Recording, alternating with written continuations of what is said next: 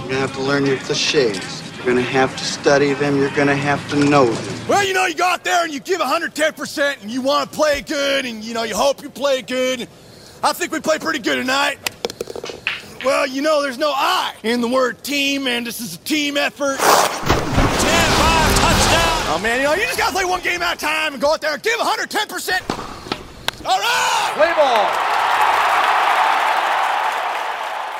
Hello, hello, good people, and thanks for carving out a little time in your day to take in the 102nd episode of Scoring at the Movies, the sports movie podcast that drops every other Thursday. If you don't already know all the things that happen in Secretariat, you're about to find out. I'm the show off who actually runs faster the longer the race goes, Ryan Ellis. And here's the perfect specimen who mind melds with horses and prefers to come from behind, Chris DiGregorio. I can't argue the perfect specimen element of it, Ryan. Would have been here sooner tonight, except on the way over here, I realized I've got this gaping abscess in my mouth, and it's really been sapping my energy. So it took me a little bit longer to get my wind than it normally would He's have. got a bum tooth. Can I say right off the top that my favorite moment in this movie, bar none, is the line from John Malkovich when Diane Lane asks him, just after he gets hired for the training gig, she asks him what he thinks about Secretariat or Big Red at that point. Mm-hmm. And to paraphrase slightly, and I'm sure I'm getting this a little bit wrong, he basically says, well, he's carrying too much weight. He eats all the time. The only reason he doesn't eat more is because he sleeps most of the day and he hates being told what to do. And I'm like, that's me in a nutshell. This is incredible. Also, our dog Sam. yeah, exactly. After I watched the movie, I went up to Allison and I said, okay, I'm going to read you a line from the movie. Tell me who it describes. And I just read that line to her and she goes, That's you! yes. This movie is speaking directly to me. Very personal. I feel Secretariat's pain. It's personal filmmaking. It is, yeah. I should clarify that me being able to run faster the longer a race goes is so untrue. my stamina was never my strong suit when it came to running, even when I was able to do it better than I probably can now. So you're more the Usain Bolt than you are.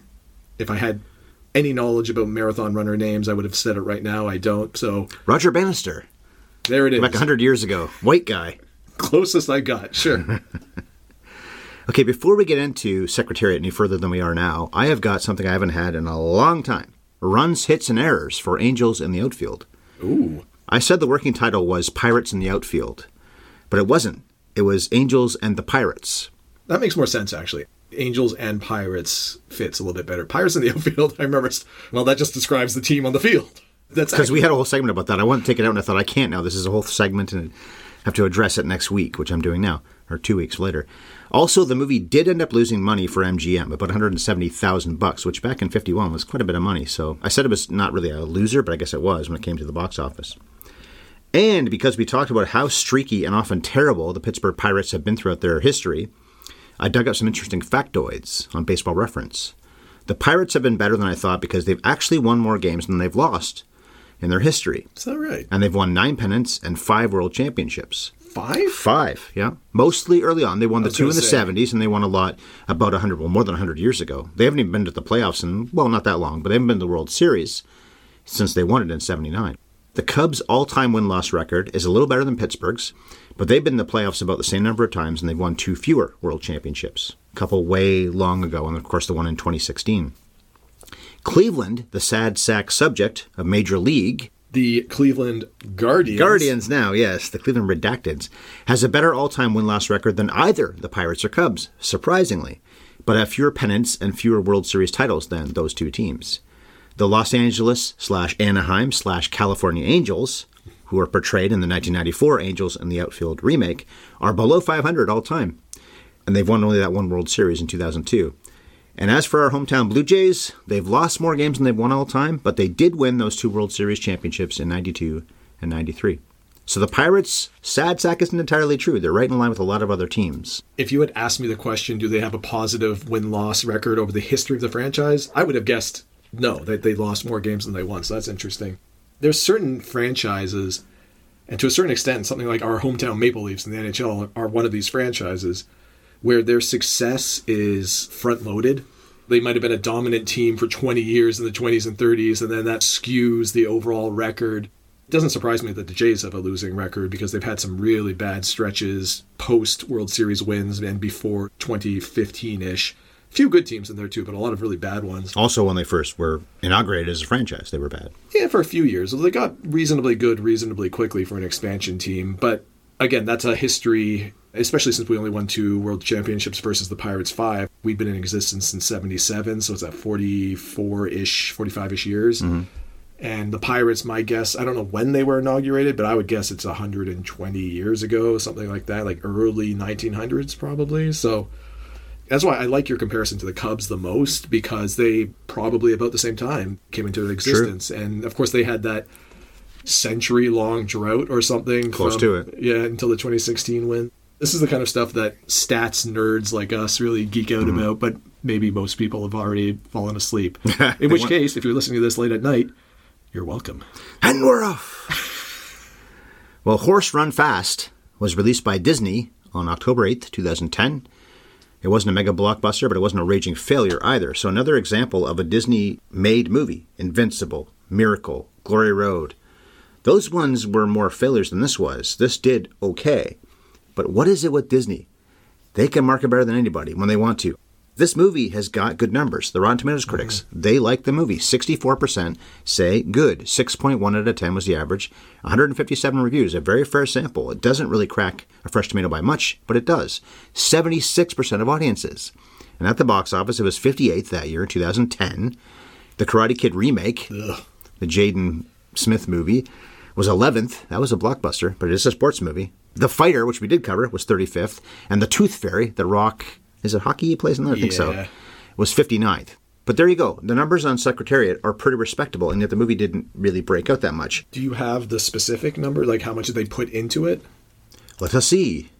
I only ask because we have had this discussion about Disney a couple of times. And I- I the budget was 35 million, and it made 60 worldwide. So it didn't double the budget. That's usually the number that you think of as, Yeah. or at least a moderate success. If it doubles the budget worldwide, it didn't even do that. Prints and advertising and promotion Exactly, is why yeah. a movie goes in the red if they don't really truly break out. That's why I say it's not really a failure, but not really a true breakout either. I'm starting to feel like Disney just dedicates the majority of their advertising resources towards their big hits and tentpole franchise releases, and then they fill in the release gaps otherwise with these moderate budgets. $35 million in 2010 is not much of anything, mm-hmm. even for this style of movie.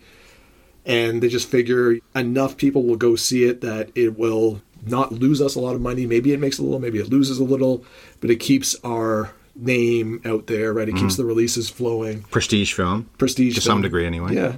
Actually, I was a little bit surprised at how poor the critics' reception was to this when you read it out. I would have thought, both based on my reaction to it, but based on the type of movie, the performances in it, some of the actors in it, that the critics would have eaten this up a little bit more Mm. than that number would have indicated. So that's surprising to me.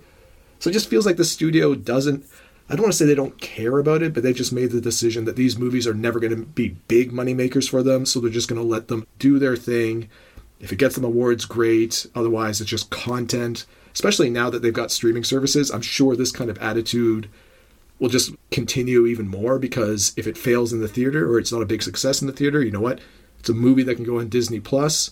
It'll help us boost our content. and a wash for them. I think that's probably true. One of the issues is Seabiscuit beat it to the punch. That came out 2003. We covered that. The only other horse racing movie we've ever covered was Seabiscuit. And that was a pretty good success, especially on home video. It really did well on home video, but it did well in the theater too. All kinds of Oscar nominations. This didn't get anything like that. And yet the movies are very similar. It's so weird that you say that. I thought, just at a glance anyway, and can't really remember my exact thoughts on Seabiscuit, only in general terms, but I think I like this more than Seabiscuit. Really? And I thought the performances, at least some of the performances in it, were every bit as good as any performance we saw in Seabiscuit. I don't really see a big difference between the two, but if I had to lean one way, it's probably towards Secretariat. So the fact that it didn't get anywhere close to the same awards nod or critical reception is kind of gobsmacking me a little bit. Okay. Well, before we go much further here, you just took a sip of your tea. No booze for you tonight. That's I do have some, though. It is bourbon because we do have the Kentucky Derby involved in this film, so Thematic. It may not be a mint julep, but it is out of a green frosted glass, and I'm wearing a green shirt, and you have a green mug for your tea. That's right. I'm just going to crack this while we're talking booze so I don't interrupt later. This is my double fisting with my decaffeinated green tea is my sugar-free Dr. Zevia Dr. Pepper knockoff soda. So there you go. I'm going hard tonight, Ryan. Two fisting. It is a weeknight still. You've got a couple more days to work. You cited the alternate title for this. What was it? Horse Go Fast? I made that up. Oh, damn it. I, like that a lot. You've given us Horse Run Fast. Horse Run Fast. Yeah, you've given us alternate titles from other countries before that always make me giggle. Mm-hmm. I was hoping that was maybe the Chinese market release translation of. Whenever it's been one of those kinds of deals, I actually reference the country. If I don't do that, then it's something I've made up. So we saw this in Disney Plus. I've seen it before. The first time I saw it many years ago, I don't think I saw it in the theater. It must have been on video. I looked at my old notes and I gave it two and a half stars out of four, which means I didn't hate it, didn't love it. And I do think it suffers from the fact that this kind of movie, not just horse racing, but this kind of story has been told over and over and over, dot, dot, dot, over in the history of filmmaking. That's the biggest problem against this film. If it was made so? this kind of underdog story, of course, it's not really that much of an underdog. That's the funny thing about Secretariat compared to Seabiscuit. But the way the story is told and the way that he's going to win the Triple Crown, but will he? I don't know that much about Secretariat, but I think I knew going in that he was that much of a famous horse. It's Yeah. almost like saying, here's the Barry Bonds story, here's the Babe Ruth story. Well, we know they were unbelievably awesome, so the story can only really go one way. I don't really follow horse racing, and neither do you, and we are doing this in advance of the Kentucky Derby, which is pretty soon. But this is maybe the most famous horse of all time. This, Man o' War, and Seabiscuit are probably the three most famous horses that have ever existed. So it's got that going against it too, is that you're covering Babe Ruth rather than doing the lesser known player. One of the reasons that something like Bull Durham works, that's a minor league made up player, granted, but it's because he never made it, but he's also not some superstar. If you cover the huge star, those kinds of movies don't usually work as well as the unknown. So there's nothing wrong with this movie at all, but I think it really suffers from the fact that we've got decades of, and if this is an underdog, that's debatable, but decades of underdog sports movie stories. There's nothing wrong with anything here except we've seen it before. And we have a power saw, table saw, something going on right now outside. So if that's part of the audio, then welcome to suburban living. well, urban living, I guess. You're right. There's nothing terribly creative about the screenplay, I suppose. The drama of these movies suffers from familiarity. And I think that we touched on that when we talked about Ali, because again, it's a personality that is so well known, even if you're not a boxing fan, that that movie, in my mind anyway, relied solely on whether or not Will Smith could carry the charisma and energy of Cassius Clay, Muhammad Ali. And I think we Hitting agree- people in the face yeah, funnily enough, I think we agreed that more than once. in the movie itself, his charisma, weirdly enough, did not live up to Muhammad Ali, and then he really brought that boxing reality to life at the Oscars this year. But this movie is similar, right? Because we all know a little bit. If you follow sport at all, you know who Secretariat is, and you probably know that he wins the Triple Crown. So you're right, the drama suffers. I think maybe one of the reasons I'm forgiving of it is because a in my mind, it was a little bit different than some of those underdog stories we've seen before because he's not an underdog. He's an overdog, right? He's the big, overwhelming favorite. And I know they try to build up Sham in this as a competitor, and he was, but knowing the history, it doesn't really work all that well. But I just like the performances, and I like the fact that it didn't try to turn Secretariat into an underdog for the sake of the narrative, because that would have felt even more fake. It would have felt very weird. And I also appreciated that the movie seemed to have some respect for its audience in a way that we don't often see in sport movies. Like, it didn't try to shoehorn in some sort of stupid, corny romance, it didn't belabor the home life of Penny. You got enough of a glimpse of her dual life without them beating you over the face with relationship woes between her and her husband mm-hmm. You gotta like a John Malkovich performance where he puts on some sort of weird accent at some point, right? like we've heard him do Russian and Rounders. Hanging around, hanging around. We heard him do some Horse French. has alligator blood. yeah, exactly. Secretariat's always starting slow. It's like chick, chick, chick. Mm. You lure me in, right? Secretariat's just playing with his opponents, just waiting to catch up to They them. make it sound like the horse knows what's going on. They talked about at one point the horse is posing.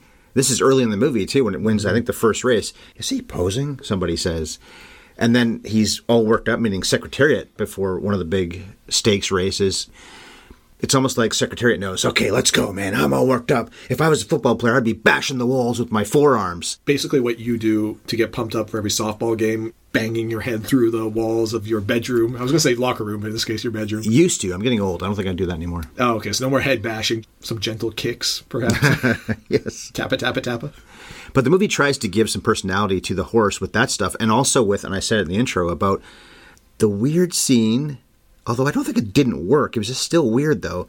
Diane Lane playing Penny Chenery Tweedy, and it says in the IMDb here Penny Chenery. even though her actual name is Penny Tweedy. She marries Jack Tweedy.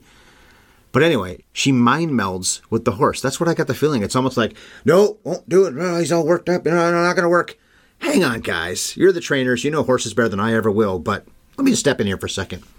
We're friends. You want to work with me, don't you? I'm Diane Lane. I'm very pretty. Even my old lady wig will always be pretty. If I ASMR you and not even say anything, actually, because I don't say a word, we just make eye contact. That's enough, right? That was a strange scene, but I didn't hate it either. It, was should have been terrible because it seemed odd that she does seem to just will the horse into being okay. Yeah, in the moment, I didn't really think too much of it because there's always a few scenes in any given movie where I'm like, that was a little weird, but I'll roll with it. But you're right, it is strange. And the thought of the real life Penny Chenery doing exactly that and whispering to the horse, I'm Diane Lane, is kind of funny to me. So I kind of like that. I don't know. I think what the movie was trying to imply, I find this fun actually because you say this to me all the time. So I'm flipping the script, Ryan. I always complain, or very often I complain, that a movie is not giving us enough information about a thing or enough screen time to feel a way that the movie is trying to make us feel. To sell it. You often tell me there's a shorthand to this that I think the filmmaker would argue is being used here. And I think what the movie is trying to do in a very concise, shorthandy way is compress a year probably Yeah, of raising this more. foal and mm-hmm. developing that connection into this one scene where she just has built over that year of raising the foal this connection with the horse where she is able to calm him when nobody else can and that's the shorthand the filmmaker is trying to use there I'm actually picturing right now something I didn't picture when I watched the movie the scene in Crocodile Dundee 2 when they go back to Australia. or maybe it's the first one, actually. It might be the first one. A when pole, there's some giant water buffalo or something in the middle of the road in. Australia. I think that is the the dirt one. road, and he goes oh, with his fingers, and he just calms the thing down. It lays down. Okay, it's Mick Dundee. I'm good. Same idea, I guess. He mind melded. She mind melds. the only way that scene would have been better and i mean that scene in secretariat is if diane lane did the same waggling of the two fingers in front of the horse and, and it worked i learned that one from mick dundee even though the movie came many years after this is set. This is set in the late 60s, so it starts in Denver in 69. That's where the Tweedy family lives. We also hear Penny narrating the Book of Job, which does come back later on at the end, which would seem odd maybe, except it's America. They love their Bible stuff. But it also isn't odd when you consider the director of this film. Randall Wallace, who wrote Braveheart, which has religious themes, obviously, from Mel Gibson, we know he's religious. And he wrote and directed We Were Soldiers, one of the most underrated war films of all time. I love that movie. I've seen that many times, which doesn't really have religion so much in it. But that is what Randall Wallace is. I didn't read that until many years later that he is somebody who may be even more hardcore, I guess, Catholic than Mel Gibson is. Oh. And that's probably why you've got the Book of Job and this movie being read a few different times when it seems like it's almost apropos of nothing. But that's maybe also to give the notion that they've all had to overcome so much when they haven't really that much. The Chenery family does have to, as we can use a reference to, Oh Brother Where Art Thou, buy back the family farm. or even Field of Dreams. When I was preparing my notes earlier this afternoon, I pictured the whole thing about how, Daddy, we don't have to sell the farm. because there's a point in this movie when she's talking with Dylan Baker, who plays her brother, and her husband is part of this conversation too. We got to sell the farm. We got to make some money off this. We're in debt or we're going to be broke and you can't have these horses. And you live in a different state too, Penny. So what are you doing here? And it's almost like Field of Dreams and some of the other films too. So again, that's part of the problem with this film is it came after all of these classics that did some of the same things before. But this is based on reality. So I guess that's true because Penny really did syndicate the breeding rights to Secretariat they brought in $6 million. That paid off all their debts, I guess. And then, of course, she also was guaranteeing to Phipps, played by James Cromwell, the Secretariat was going to win the Triple Crown, which is a big gamble anyway, because a lot of horses have won the first two legs, but it's the Belmont Stakes is the last leg that horses often fail on. one of the things i wish the movie had been a little bit more clear on and this is through penny's husband you managed to raise the six million dollars like you said through studding fees mm-hmm. At first, they tried to do that. Nobody was going to pay the price that they wanted, and they needed to make six million dollars because apparently that was the inheritance tax on the farm. So, what she did in order to get the money is to make performance guarantees, or I guess the agreements are null and void. So, the first race that Secretariat runs after signing all those agreements is not one of the three big races. is not no, but that's the race where he has the abscess in his mouth. They make a, a point of showing him wheezing on the track. He's not eating all that kind of stuff. And so he loses, and then Cromwell comes up to Penny in the stand and says, One loss can be forgiven, two is an aberration, hmm. right? I guess maybe we're just meant to assume that he's correct, and if Secretariat loses any other race, then the agreements are going to be null and void. I would just wonder if Secretariat wins every other race up until the final race of the Triple Crown, and then loses that race, but presumably still gets named Horse of the Year. Would they still say, "Oh well, too bad"? Yeah, no, you didn't meet your performance obligation. Horse of the Year, won two of the three Triple Crown two races. straight years, in fact. I was a little unclear about that particular element of it, and they probably left it vague Could be phony drama. for phony drama. Yeah.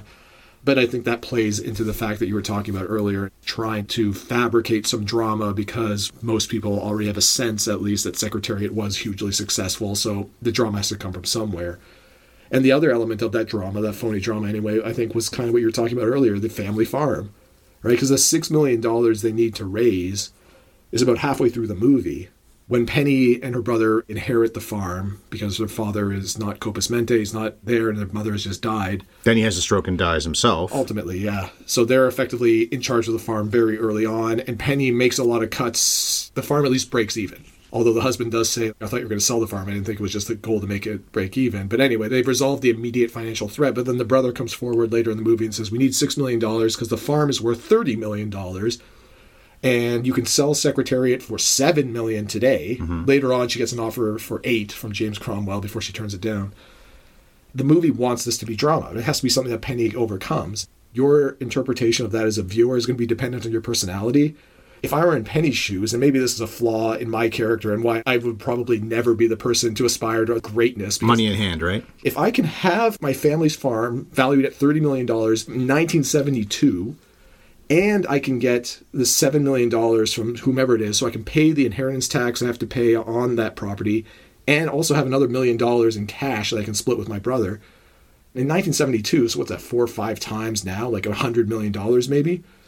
I might love this horse, but I can't say no to that. I can always raise more horses. And try this with some other horse, yeah. Yeah, I struggled with that element of it because it felt like Silver Spoon troubles to a certain extent. And what's weird to me, Oh, this movie is very much white people problems. yeah, part Seabiscuit isn't. Seabiscuit's about the Depression. Red, especially, we talked about in that podcast. One of the best scenes in the whole movie is when he goes to Jeff Bridges and says, Can I have, I think it's $10. Bridges hands it over. Doesn't even think about it. Here's 20 And this isn't a loan. This is, I can help you out. You're becoming my son. He doesn't say any of these things. The scene suggests that this is what Bridges is saying, which is, Here, take this money. You need it. I've got plenty of it.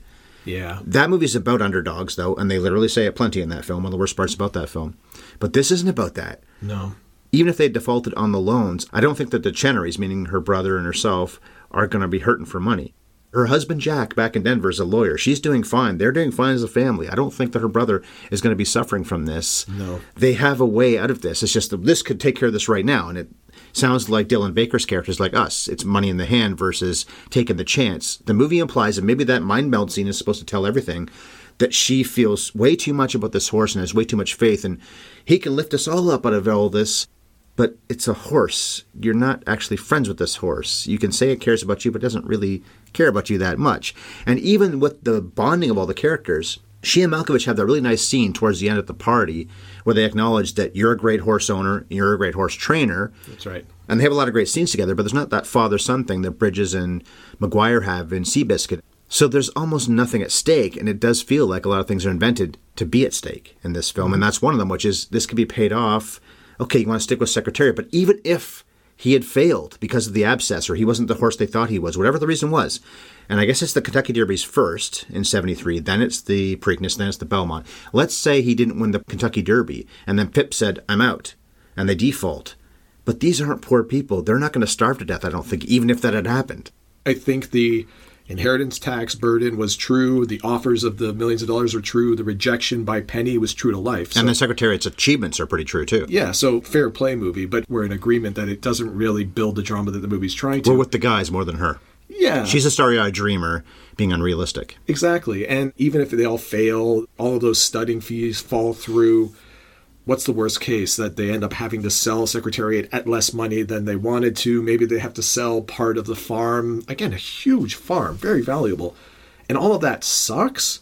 But like you said, the brother's an economics professor at Harvard. The Tweedy family's doing very well in Colorado. It's not great. They don't even live where this farm is. They don't really care about the farm in that way. Yeah, that is one thing I wish the movie had done a little bit more of because it only does it very briefly at the beginning of the movie when we're introduced to Penny's father through the flashback of him, I guess, buying the first foals for this new farm when she's Right. young.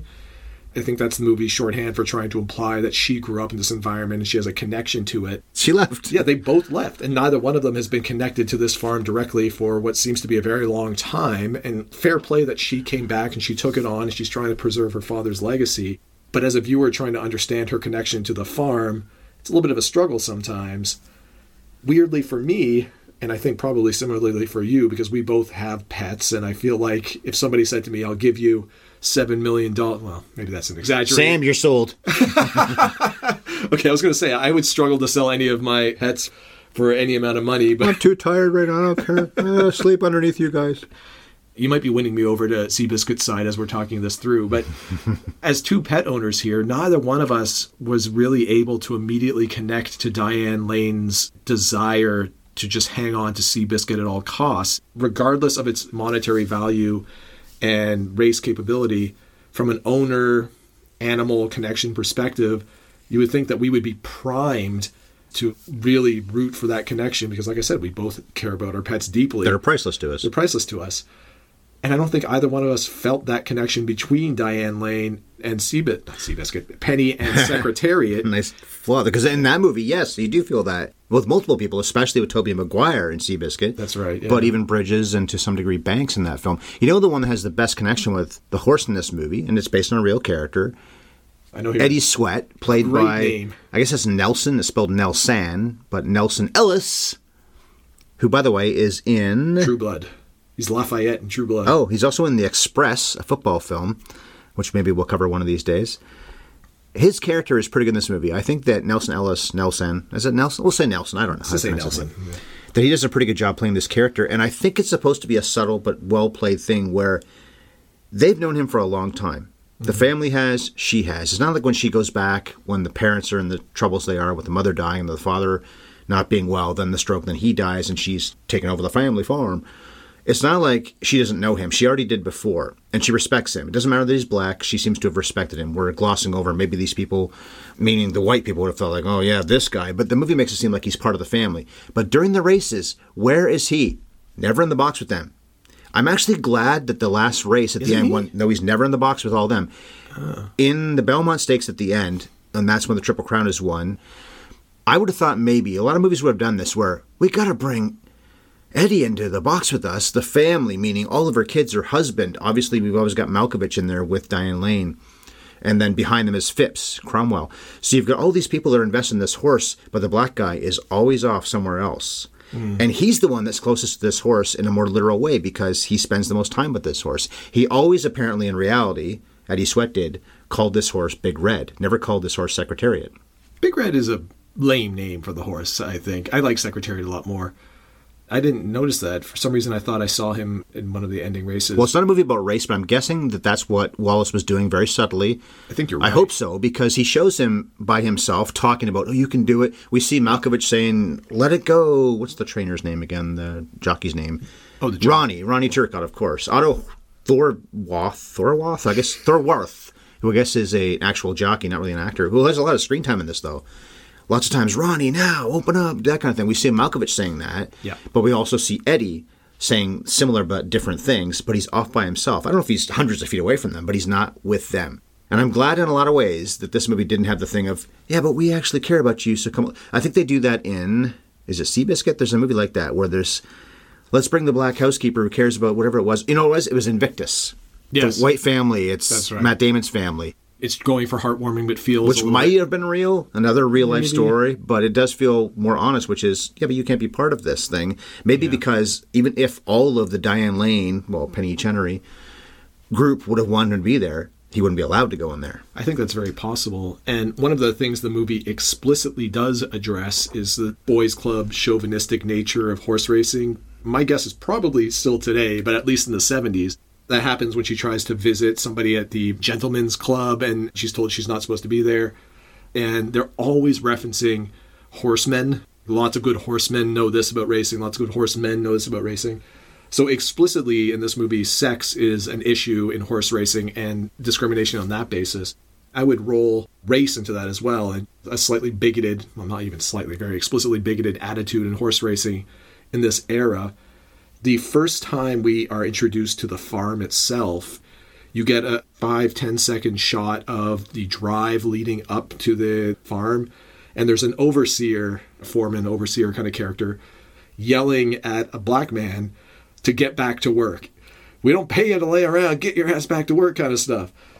And then it just moves on. There's no rhyme or reason to that scene. It doesn't really need to be there for anything, but that combined with everything else we see in this movie just leads me to believe that, like you said, this is the screenwriter's or director's subtle way of just nodding towards there was a segregation of class based on race and sex in this environment in the 70s, anyway. So Penny is breaking down those barriers in addition to just overcoming these obstacles dramatically made up as they may or may not be, but mm-hmm. she's also overcoming the obstacles that are put in her way just based on the way that this sport treats people that aren't white men.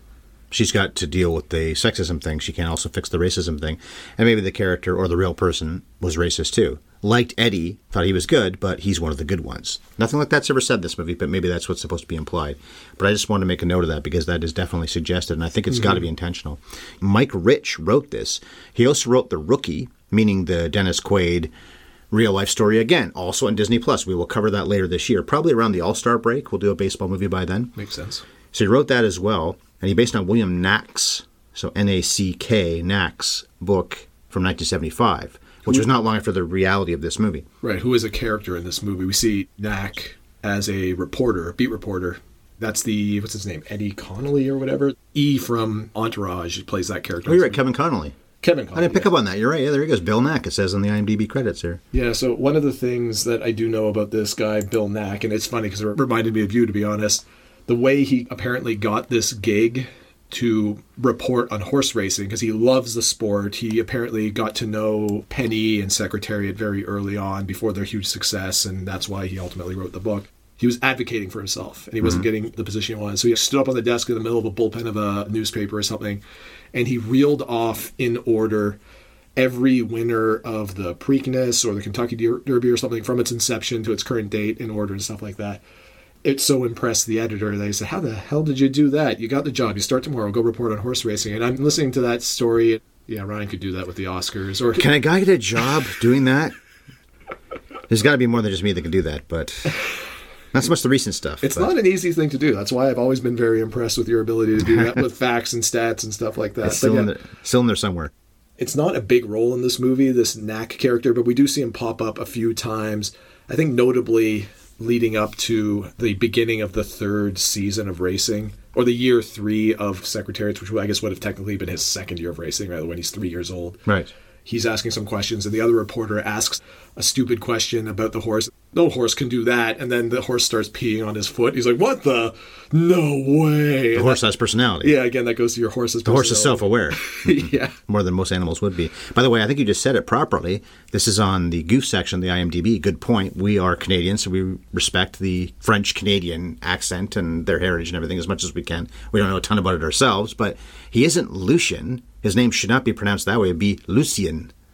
How did I say it? You said it, Did I- Lucien. oh, did I? So it's more of a loose rather than a louche. Yes. Not a big deal, but he's French Canadian, and it's also portrayed that Ronnie Turcotte is. Malkovich speaks French here and there, not a lot. But when the scene happens, when Ronnie's riding off with the horse, maybe midway through, a little past the midway point, one of the big races probably in the movie, Malkovich says something in French. French people would have understood what he said because Malkovich is playing a French guy. like you said, not a lot of moments, and I guess it's for the best. I assume that Malkovich is enough of a character actor pro. I know when I say character actor, I know he's more than that in Hollywood, but he likes to take on some of these quirky roles. But He's I not really a star. He's a character actor. You got that right the first yeah, time. okay, You can't call him a star. He's a character actor. fair enough. But I assume he would have done his homework into the real man that he's portraying to see whether or not he spoke when he was speaking English, whether or not he spoke with a French accent. Because Malkovich doesn't. I don't think he would have been scared to try based on what we saw in movies like Rounders. Oh, yeah, here we go. Some wild French accented Malkovich, baby. And we never got it. There are a few scenes when he does speak French. And the first one of those, after Secretariat's first race, when he gets waxed and he's reading the riot act to the jockey. Not Ronnie, a previous jockey, yeah. I thought it was the same guy. No, they fire him. they fire him and brought somebody else in. Okay. Although apparently Ronnie in reality had been the jockey from before. There may have been a jockey that got fired long ago, but this is one of those condensing of events type thing. I The movie's see. about two hours, so it's not that long a film really.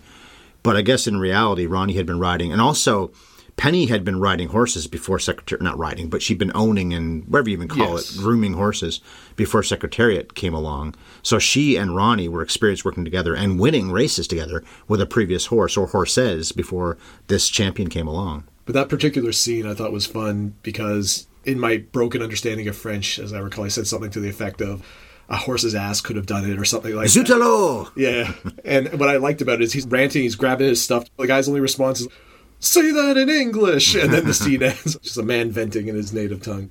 So let's talk about the real athlete in this movie, and that is the horse. And there's some reality here, and they get it pretty accurate from what I saw online.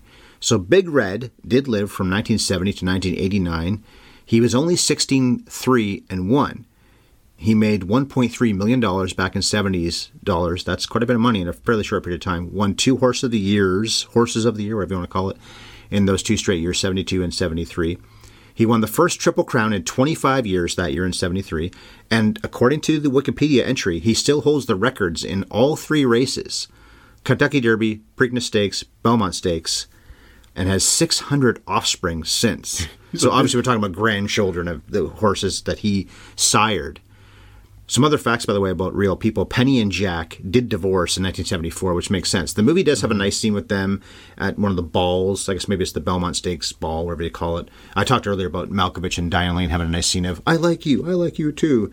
No suggestion at all of romance, because I think, for one thing, the real guy was quite a bit older than her, although you see the real person and she looks older than Diane Lane does.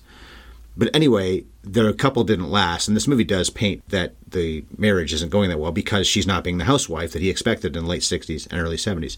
She remarried, and I think she divorced him too, but she did remarry somebody else after that. And then Ronnie, they say this in the end credits, I believe, broke his spine in 1978. So he raced for quite a while after Secretariat, but then he did break his spine later that decade.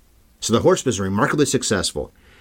But in a nutshell, because he was forced to retire at the end of this year to sire these horses, which I'm sure was awesome for him. But they paint this horse as being this champion that wants to beat you, that wants to race, that wants to just make you look like a fool. I'm going to start way back here and then just go past all of you over and over and over. So, in a nutshell, Secretariat, record setting sprinter retires to have sex for the rest of his life.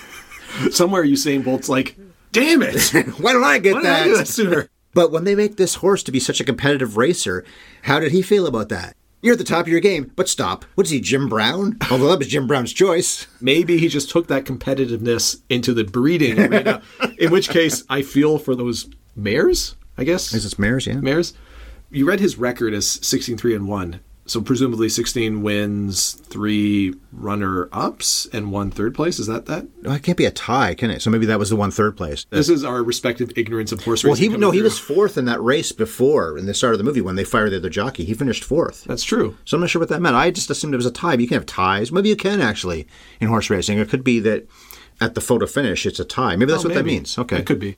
One of the things I liked about this movie, and was probably true of Seabiscuit, I just have no memory of it, but they very explicitly make a point of it in this movie, is just how caked in mud jockeys get. Ronnie's bathed in it. Yeah. The first race, we see the jockey come off the track with the horse, and he's just caked in mud, and you don't really get why. And then later on, after Seabiscuit wins his first race, Malkovich comments to the jockey. Secretariat wins the first race. You said Seabiscuit. Did I say Seabiscuit? Seabiscuit. Again. I- anyway, after Secretariat wins the race, Malkovich comments to the jockey, You look like you just finished last. And the jockey says, For a lot of the race, I was. Mm-hmm. I'm like, okay, that's clever, right? Because it introduces, presumably, a relatively accurate portrayal of what the jockeys and the horses, frankly. Sometimes you would see the things that go on the horse's head almost like goggles over the eyes. And I never really understood when I saw that what that's all about. But now that I've seen this movie, you see the jockeys caked in mud head to toe, and the only clean part of their skin is where their goggles are down over their eyes. Horses must be the same. Horses must be the same. So I thought that was a really clever way of introducing that concept. You really understand the kind of punishment that both horse and rider go through. I don't know if you've ever watched BoJack Horseman. Yeah. Not a champion racer. Not a champion racer. Did some studying, some siren. That's true. That's true. Did not have the competitive spirit whatsoever. It was very lazy. did eat too much. too many drugs. But one of the recurring gags, character actress Margot Martindale, And she's in this. and she's in this horse racing movie. She was in Days of Thunder. We covered that. She's a Million Dollar Baby. She is Maggie's mother, so Hilary Swank's mother. And she's in three other sports films beyond this. So that must be six sports movies at least that she's been in one way or another. Ooh, if we do all those, she could surpass Costner on our Mount Sportmore or whatever, or like the podium. Of the stars, he's got to be number one. Woody Harrelson's somewhere in there too. But yeah. he's the most we've covered. I think Costner is yeah. five, Costner? four for sure. and It might be five. Well, Fred Thompson, who's in this movie for a little while as Bull, he's just Bull. Yeah. Fred Dalton Thompson, who is a controversial senator as well, but he was a pretty good actor, especially back in the early '90s. I loved him in Die Hard too, but he's also in movies we've covered, Days of Thunder. And he's also in Necessary Roughness. We covered that, I think, last year. Yeah, And then I talked about James Cromwell as a role in this as Phipps. I love that he was in The Babe, so the Babe Ruth movie, which we got to cover one of these days, I guess. Maybe this year because it'll be 30 years old this year. And also he was in Babe. So he was in The Babe and Babe. And he's also in The Longest Yard. He's the warden in the remake of The Longest Yard. which we will have to do also at some One of these point. days. I saw it in theater. Had a lot of fun with that, actually. I got free tickets. So that was one of the reasons why I had a lot of fun with it, I guess.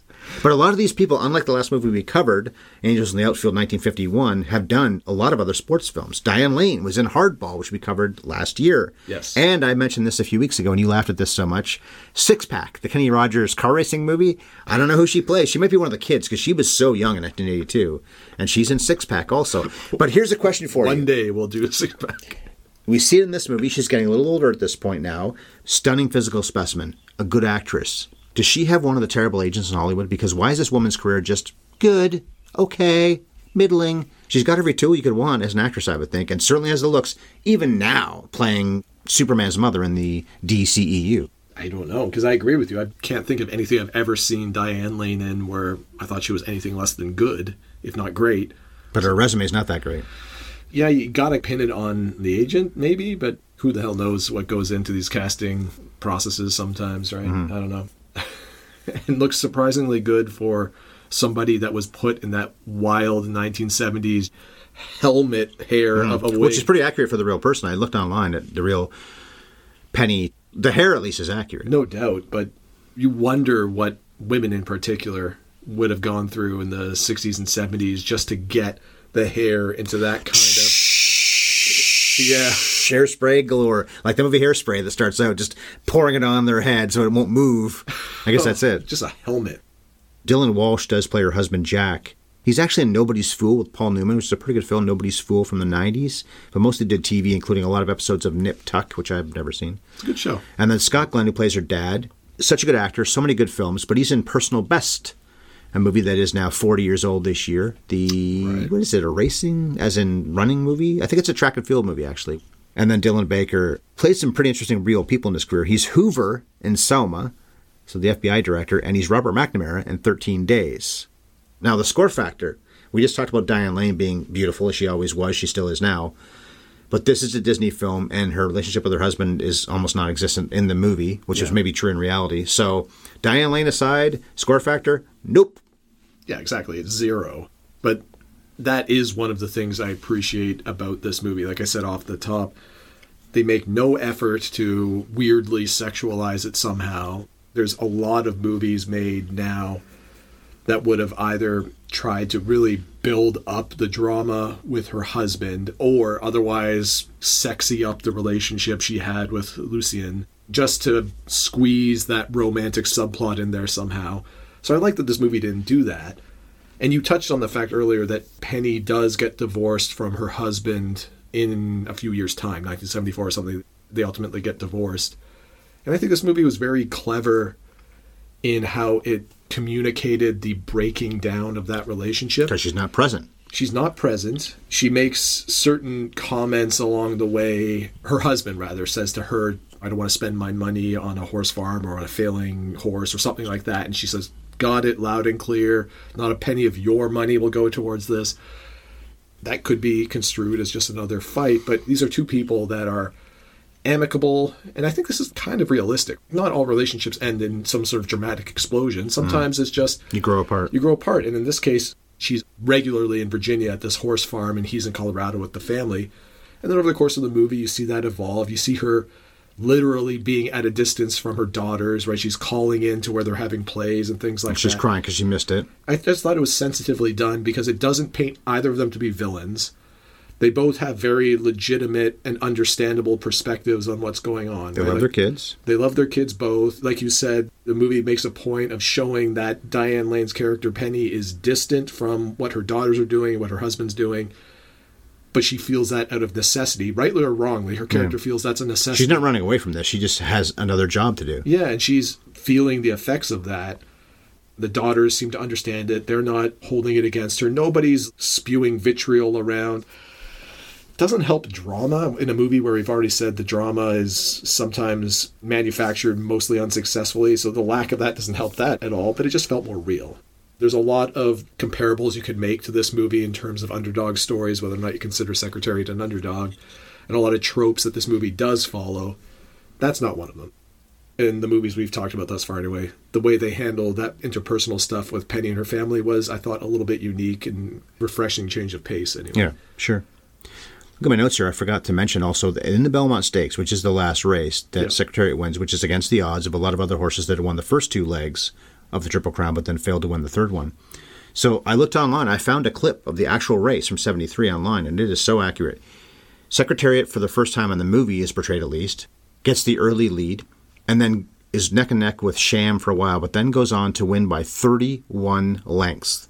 In the YouTube clip, the guy says something like 24, but then says to himself, it could be more. And then when it's over and the horse is just prancing around and they show other graphics and things, he does say 31 lengths. That is unbelievable. It took just 2 minutes and 24 seconds, which was a record by several seconds. And of course, that day won the Triple Crown for the horse. And then I wonder, does he like the early retirement? Because it seems like he wants to keep on racing, but this is the deal that his mind melding lady had made for him. Go off and have some fun there, boy, because you're going to give an awful lot of lady horses some babies. well maybe that was the unspoken agreement during that mind melding scene You're going to race for one more year. Yeah. Then you get to go off. give me all you got for one more year big guy and then i'll see you set up right And apparently, Secretariat did breed or co-breed, however you want to look at it, a lot of champion horses. Look on Wikipedia for the information about that. So I think the depiction's pretty good. We talked about Seabiscuit already. It's about as well done as that was. Maybe not quite as good as that, but it was beaten to the punch seven years earlier by that horse racing movie, and even National Velvet long ago. I talked about that movie, I think, two weeks ago. Mm-hmm. Clarence Brown directed that one, and we did Angels Nailfield, which he directed also. But the biggest problem is the movie does fill a little stock and paint by numbers. If this movie had been made 20, 30 years earlier, you might have had a blockbuster in your hands rather than a moderate success. So for all those reasons, I'll give it a 6 out of 10 because I didn't dislike it. I would not refuse to watch it again, but I've seen it twice. That's probably enough. the more movies we cover the less i'm looking for unique because i think You're not going to find it. You're not going to find it, yeah. But I take your point, and honestly, over the course of our chat here, you've actually talked me down. I came into this discussion thinking, you know what, I might even give this an eight for all of its lack of drama, and I have to concede that 100%. If you go into this knowing anything about the horse, there's virtually no drama to be had. But for all of that, I just found myself really enjoying the performances. But you've highlighted some key elements of this that I'm like, yeah, you know, You're down to 7 now? I'm down to a seven, yeah. I might walk back my earlier statement that it's better than Seabiscuit. For all of that, I'm still shocked that there were no nods made in Diane Lane's direction in particular. As much as I liked Malkovich, I really did like Nelsan Ellis's mm-hmm. performance. Eddie Sweat, yeah. But the problem is, aside from Diane Lane, there just isn't a ton of screen time for any of those particular people. Margot Martindale, Dylan Walsh. Mm. None of them get enough screen time where you could point to them and say, like, your performance was very good. It warrants award consideration. But Diane Lane carries this movie, and I mm. thought she carried it very well. Good movie. Would watch again.